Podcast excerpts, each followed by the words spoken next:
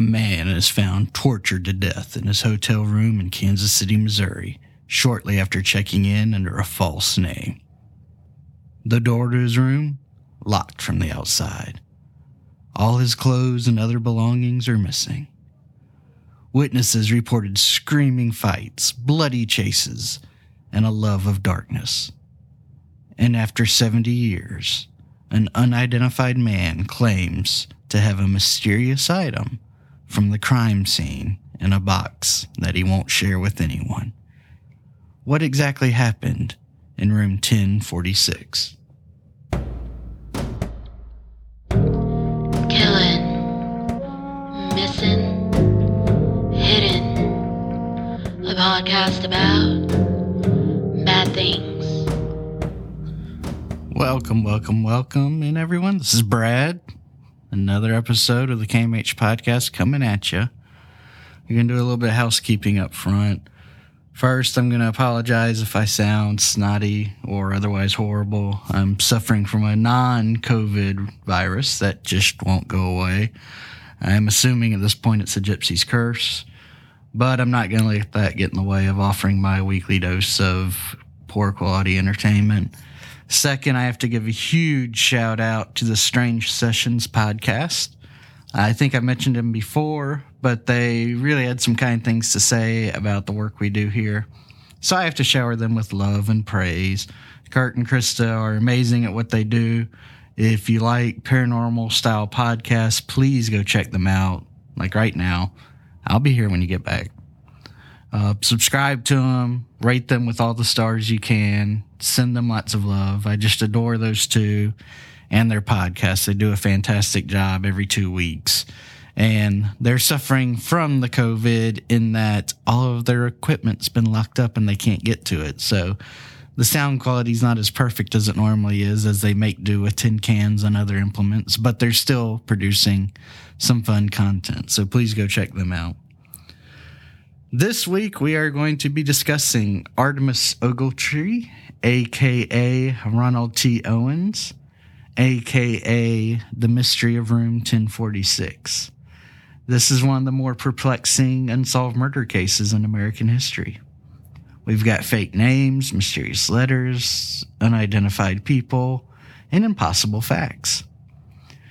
And this 1935 murder remains unsolved to this day despite having new clues made public as recently as 2012. So strap in for a fun little ride, cats and kittens. On January 2nd, 1935, Mr. Ronald T. Owen of Los Angeles booked a room at the Hotel President in Kansas City, Missouri.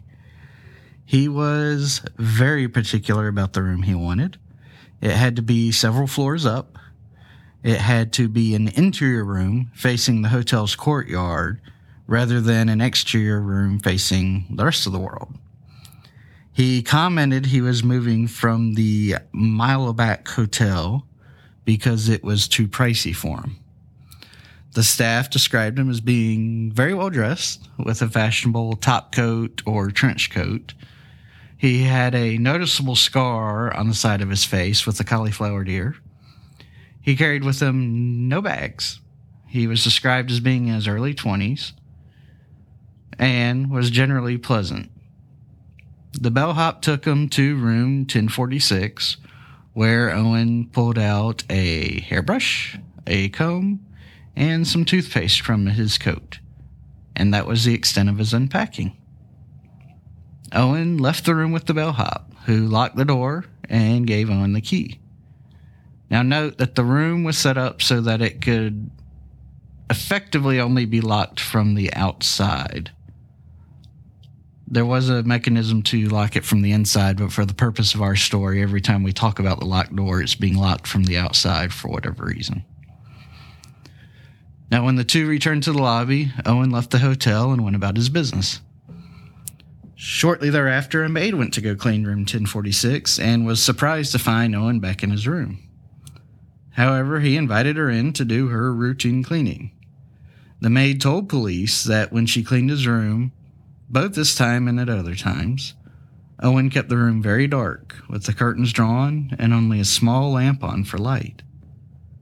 The maid also commented that it appeared to her Owen was either worried or afraid every time she was around him. Partway through her first cleaning, Owen suddenly stood, brushed his hair, put on his coat, and left. He asked the maid to leave the room unlocked as he was expecting a visitor. This maid returned several hours later to bring fresh towels, only to find Owen laying on the bed fully clothed. She noticed a note on the nightstand which read, Don, I will be back in 15 minutes. Wait. The next morning, same maid hits up room 1046. She found the door locked, and assuming the room to be empty, she entered without knocking. However, she was surprised to see Owen sitting as he had when she had first met him, in near darkness with a worried look on his face. As she cleaned, Owen received a phone call. Apparently, Owen said, No, Don, I don't want to eat. I'm not hungry. I just had breakfast. No, I am not hungry. While still holding the phone, Owen asked the maid about her job, what rooms she typically cleaned, and repeated his complaint about his former hotel. That evening, same maid, this poor woman had to work a lot, returned with more towels. When she reached the door, she could hear two men talking loudly, almost arguing. She knocked in a voice that was not Owen, asked who it was. The maid identified herself and said she was just bringing some fresh towels. This new voice said they didn't need any towels, which surprised the maid because she had taken all the towels that morning. That evening, a young woman named Jean Owen, no relation, who was staying in room 1048, was entertaining her boyfriend. At approximately 9:20 p.m., both of them in independent statements to police said they heard loud shouting coming from room 1046 between a man and a woman that continued into the hallway. Both noted that the argument was very profane.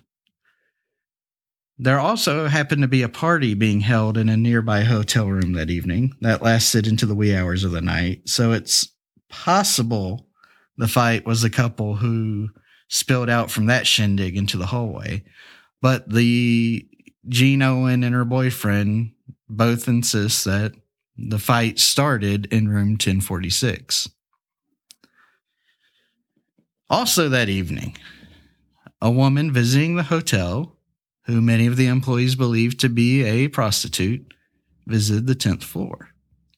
After five minutes of being there, she summoned the elevator and told the operator she was summoned to room 1046 to meet with a client, but nobody was there.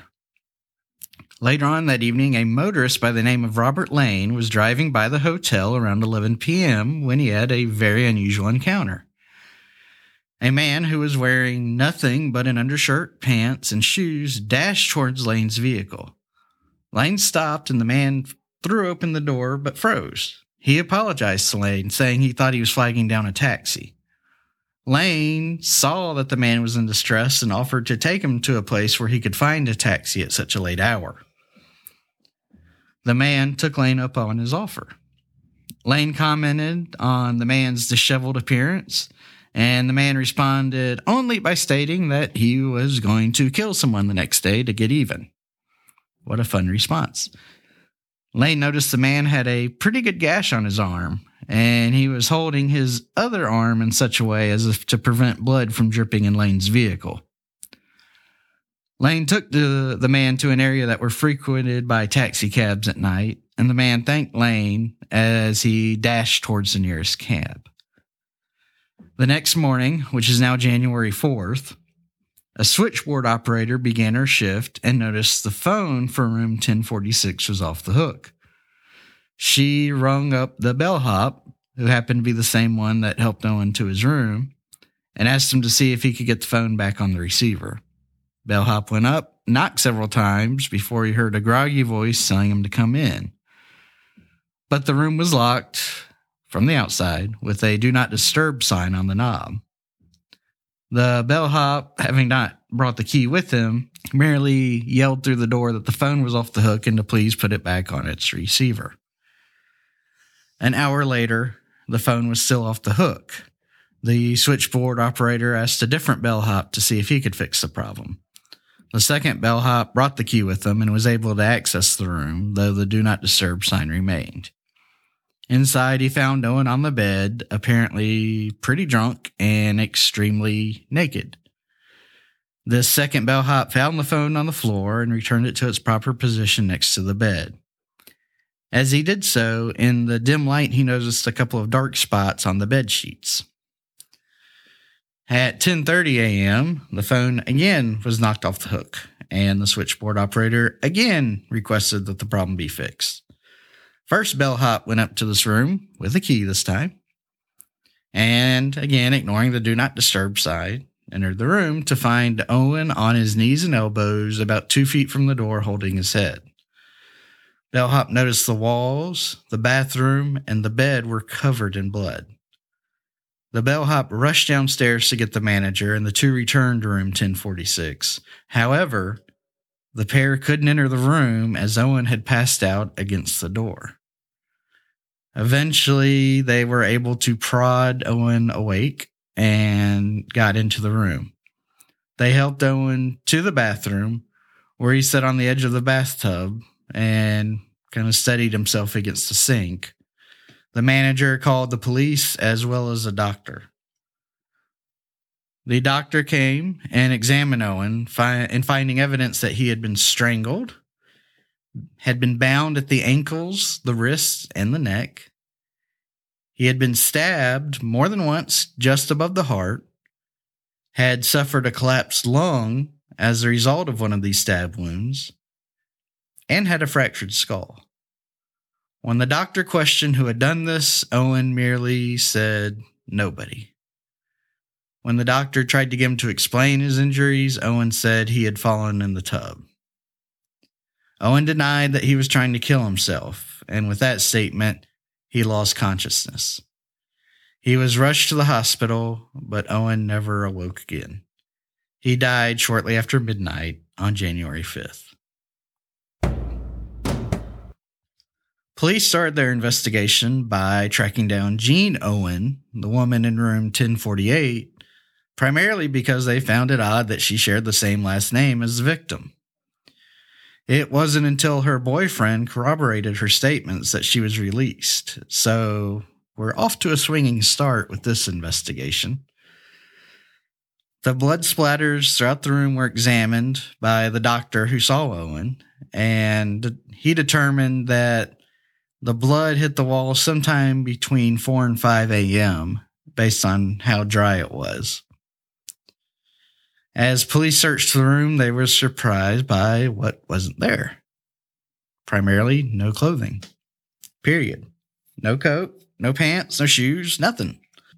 And remember, Owen was found naked, so we're talking about truly nothing. Also missing from the room was soap, shampoo, towels, the typical things you would expect to find in a hotel room. There were no knives anywhere, but there was a jagged piece of glass missing from a broken water glass. The cords used to bind Owen were tied in such a way that someone else had to have tied them. Police also found four fingerprints on the phone that appeared to be from a woman, but it did not ma- they did not match any hotel staff. And lastly, there was discovered a bottle of diluted sulfuric acid in Owen's room. As police really dug into their investigation, they determined that Ronald T. Owen was likely a false name. They contacted police in Los Angeles who simply could not find anyone living under that name in their jurisdiction. The Kansas City police decided to just check with the staff of the previous hotel he claimed to have stayed at and found no Robert T. Owen had ever stayed there. However, the staff of that hotel did confirm that a man matching Owen's description was there, but under the name Eugene K. Scott, who also claimed to be from Los Angeles. Police found an eyewitness who put Owen at several nearby liquor stores with two women the night before his death. The motorist who helped the frenzy man that same night brought his story to the police, who initially dismissed the story. But the man, again Lane, was able to identify the injuries found on Owen's arms. Remember, he had seen the gash and saw blood dripping down the other arm, and sure enough, those injuries were there. Police got excited when they found a bloody towel from the hotel that was away from the premises. However, the room had no towels due to the maid not being allowed to bring fresh towels in. So it was eventually determined that the towel was part of the cleanup efforts and an employee had just carelessly discarded it. Now, as far as the identification, we have a bit of a wild ride. Owen was initially identified by a local resident as his wife's cousin, but the man's wife let the police know that her cousin had actually died five years ago, though there was a very strong resemblance between the two. A week later, a wrestling promoter named Tony Bernardi identified Owen as a Cecil Werner, a man who approached him earlier about becoming a professional wrestler. I think the time frame was probably November, December of the year before. Bernardi said a fellow promoter could verify this, but the second promoter said it wasn't the same man. Local authorities decided they'd have to bury Owen in a pauper's grave. But the day before the burial, a man called and asked for the burial to be delayed so he could provide some money for a proper burial, thus allowing the man to be married next to his sister. Now, I don't know if his sister meant the benefactor's sister or Owen's sister, but I suspect it's the former. Now, police questioned this man and asked him if he knew anything about the case. And the fella said that all he knew was Owen got mixed up in a relationship with a married woman, and those sorts of things never work out very well. But he wouldn't or couldn't provide any details beyond that. The man sent money to cover the burial expenses. At the same time, local florists received money to pay for flowers for the service. Both came with the note, Love Forever, Louise. The only people to attend the funeral were detectives, and they staked out the grave for several days to see if anyone came to visit. No one did. When it was incorrectly reported in a local newspaper that Owen would be buried in a pauper's grave, a woman called the editor of the paper and chastised him for this error. Though she refused to identify herself, she did say, when pressed for details on Owen's death, that he got into a jam. Images of Owen slowly began to circulate through the press in the hopes of identifying this man. Eventually, word spread down south to Alabama and a friend of Ruby Ogletree shared the photograph with her, believing the man to be her son. Ruby's son Artemus had left Birmingham in April of 1934 to hitchhike to California. He would send letters regularly, and Ruby would fire him some money when he was running low. Ruby contacted the Kansas City PD and described her son in sufficient detail to satisfy them that Owen was actually Artemus Ogletree. So the mystery solved. Sort of.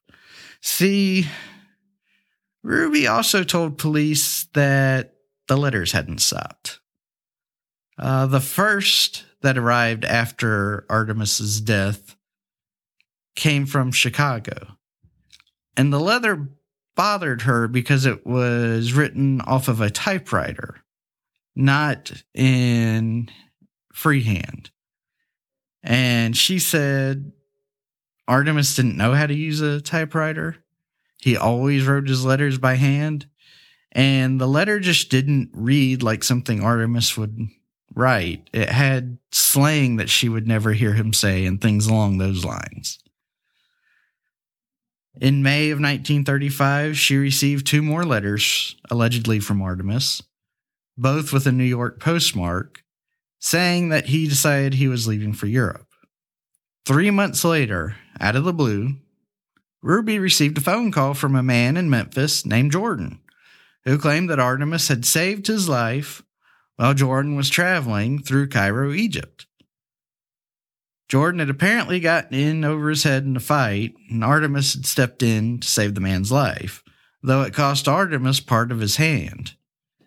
The man was calling on behalf of Artemus to let Ruby know that Artemus was living in Egypt and was married.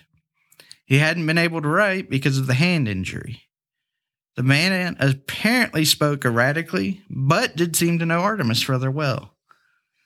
Police investigated the claim that Artemus was li- living in Egypt, but found no travel records under Artemus's real name to indicate he ever left the country. And after several conversations with Ruby, police identified a third hotel Artemus had likely stayed at while in Kansas City. Though in this one, he shared the room with another unidentified man. Later on in 1937, a man named Joseph Martin was arrested by the New York PD for murder. Martin had killed a man and shipped him to Memphis in a trunk. Martin was known to use a variety of aliases. So, why are we talking about this dude? Well, it just so happens that his handwriting matched some of the letters Ruby had received. Yet there was never enough evidence to support a murder, murder charge for Ogletree's death. Though it's never clearly stated, I assume the handwriting would refer either to the signature or to the let the letter's address, since all the letters Ruby received after Artemus's death were typewritten. But this is not clearly explained in any of the articles I found, which, as always, are in my show notes. In either 2003 or 2004, so we're skipping ahead a few decades here, John Horner, who is or was the historian at the Kansas City Public Library, received a phone call from someone with an out of state number who claimed to have been cleaning out the house of a recently deceased elderly man. In his cleaning efforts, this man had found a box with dozens upon dozens of newspaper clippings about this case. The caller also claimed that the box had an item noted in several police reports and news articles. However, the caller refused to identify himself or the item he found. Horner shared this information with the public in 2012 as part of a blog he was doing, which, again, part of the show notes. Okay, wow. So, where do we go from here? That's the story. That's what we know. That's all the evidence we have. So, we got about 15 different paths we could stumble down and try to explore, which doesn't really work for a 30 minute format. So, let's take on the task, the impossible task of trying to piece together some idea of why Artemus was killed. I mean, this was a brutal murder. Evidence of choking and beatings and knife wounds, all while Artemus was restrained. And there's also an aspect of humiliation to it, since he was naked during this assault and all his clothing was stolen. So if he was tree cover, he was going to have to seek help in the nude. Or if he were to die, he would die in the nude. To me, this eliminates any sort of happenstance crime like robbery or anything else that would have an impersonal motive. This is a crime where someone felt wronged. Now, we've got some circumstantial evidence to support this theory. Remember, Artemus was absolutely ticked off when the motorist took him in to find a taxi. He stated he was going to find and murder someone the next day. This was after the neighbor claimed to hear the vulgar argument. And we also have the unidentified benefactor who paid for his funeral, claiming that Artemus's death was the result of an adulterous affair. And we do have women's fingerprints at the crime scene. The timeline again, just to help keep this straight in your mind, at 9:20 is when the neighbor, Jean Owen, and her boyfriend heard the loud argument between a man and a woman coming from room 1046. 11 o'clock is when Lane, the motorist, claimed that Artemus had gotten in his vehicle looking for a taxi. The doctor's best estimate as to the time of the assault was between 4 and 5 a.m. So that's the timeline we're primarily dealing with. So, with that circumstantial evidence,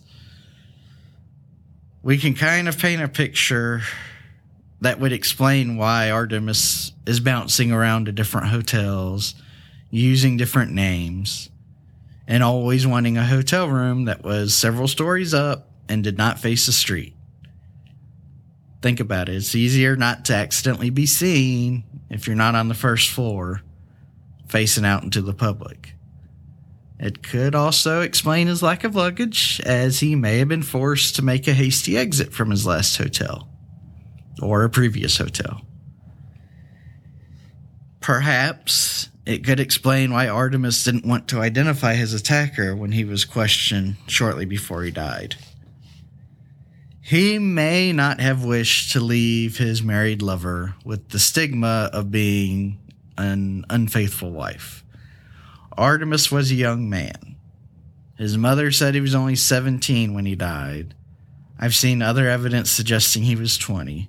Regardless, very young, probably immature, coming out of Birmingham in the 30s, you know, hitchhiking to California, stopping in Missouri. It's a different world between between Birmingham, Alabama and any big city today, much less during the Great Depression. My guess is Artemus met with a lover of some sort on the evening of January 3rd and was caught red handed. Maybe the wife snuck out of that party that was going on down the hall to meet with Artemus. I don't know. Uh, but say the husband catches them and a huge fight ensues. During the fight, Artemus tries to defend himself but gets stabbed in the arm. The couple leaves in a screaming match.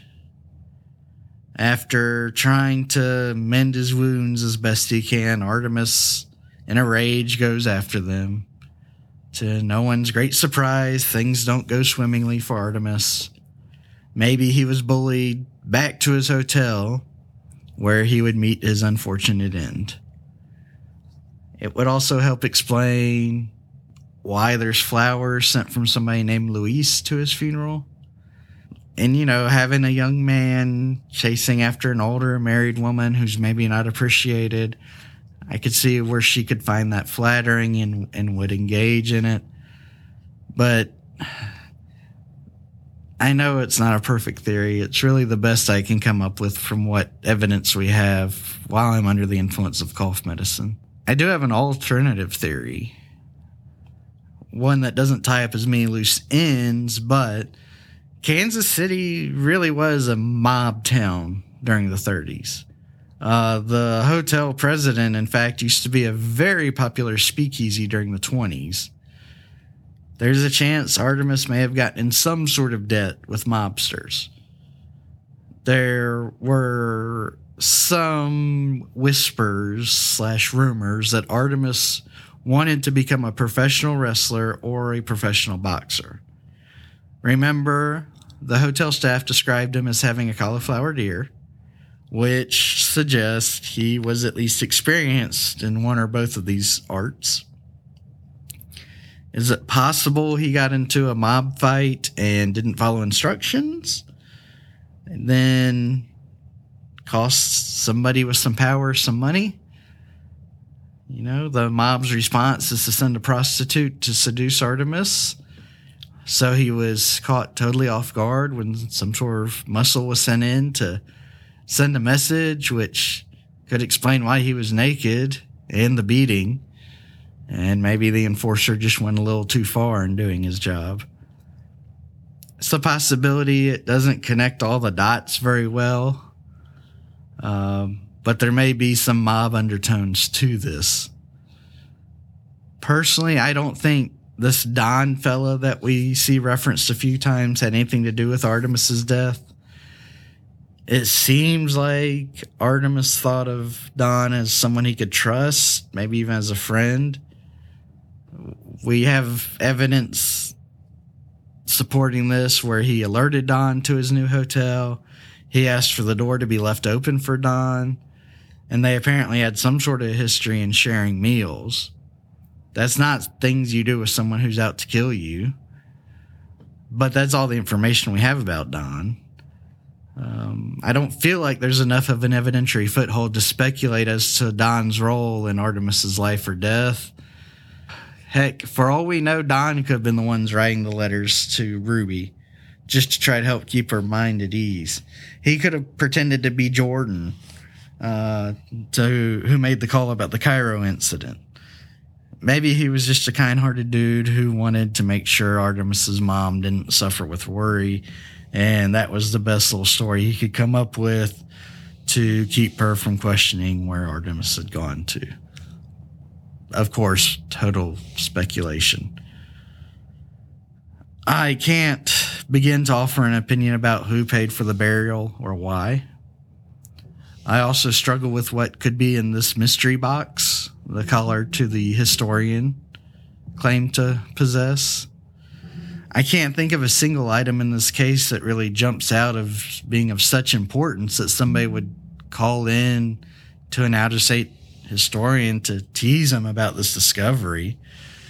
Uh, but maybe one of y'all out there can piece this together and, and see what item could be missing. I I just simply can't.